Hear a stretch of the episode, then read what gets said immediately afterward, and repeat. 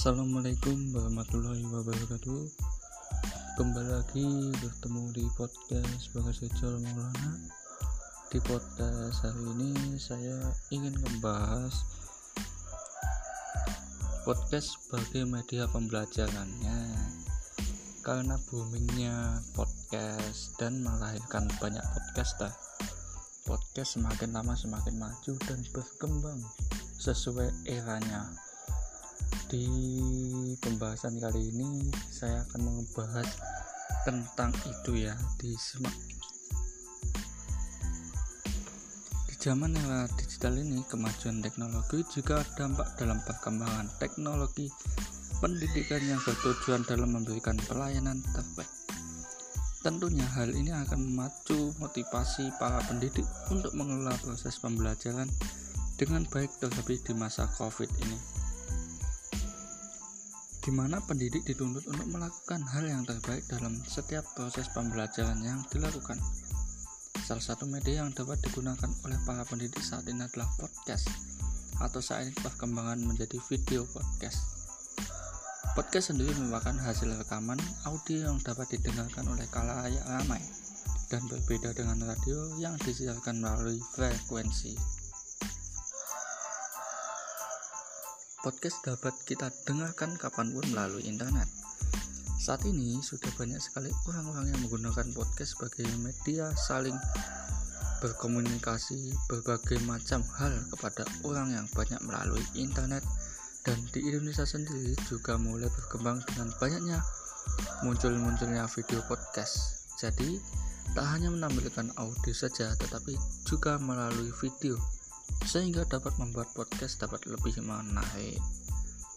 Hal ini dapat diadopsi oleh para pendidik dan dalam menyampaikan materinya karena pada platform podcast sendiri dengan beragam tema dan pendidik bisa memanfaatkan hal tersebut mengusung tema sesuai dengan materi yang diajarkan dan pastinya apa yang disampaikan oleh pendidik dalam podcastnya dapat juga dinikmati oleh lebih banyak peserta didik.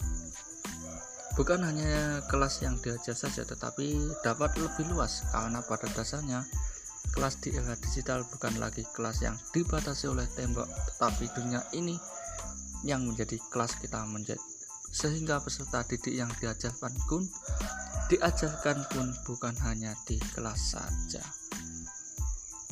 Ada beberapa hal yang perlu diperhatikan oleh pendidik dalam membuat podcast. Satu, buat tema menarik mungkin sehingga peserta tertarik mendengarkan podcast yang kita buat. Dua, gunakan mikrofon.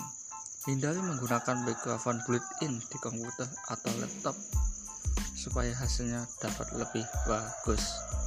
Tiga, dalam membuat suara audio dapat lebih bagus, pendidik juga dapat menggunakan aplikasi aplikasi suara ya, seperti Audacity, Hyper, Audio Editor, dan aplikasi perekam suara lainnya. 4 durasi sebaiknya jangan terlalu lama. Sekitar 10 menit supaya peserta didik tidak merasa jenuh dalam mendengarkan podcast. 5. Kombinasikan dengan video. Hal ini dapat membuat podcast akan lebih menarik bagi peserta didik khususnya peserta didik yang kita ajarkan karena kecenderungan jika seseorang dapat melihat wajah dari orang berbicara akan lebih mudah memunculkan empati. 6. Kolaborasi dengan pendidik. Podcast akan menarik jika kita dapat melakukan berkolaborasi dengan pendidik lain, misalnya dalam membuat podcast, mendidik mata pelajaran matematika, IPA, seni, budaya, dan lain-lain. Tentu ini akan menjadi sesuatu yang menarik karena masing-masing guru akan saling mencoba mengaitkan materi musik dengan materi matematika.